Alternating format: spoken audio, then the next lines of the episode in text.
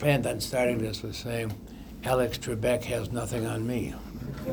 At times, though, Patterson wiped away tears during his early afternoon press conference. He told a crowd of county employees and reporters that he's been diagnosed with stage 4 pancreatic cancer. Between his time as county prosecutor and Oakland County executive, Patterson says he's spent about 45 years in elected office. Uh, I've loved both jobs, uh, both prosecutor and, and county exec. I, I love them both. They're both great jobs. Anybody, you know, I would die for. No, I shouldn't have said that. Patterson says he intends to finish his term in office, but will not seek re election in 2020.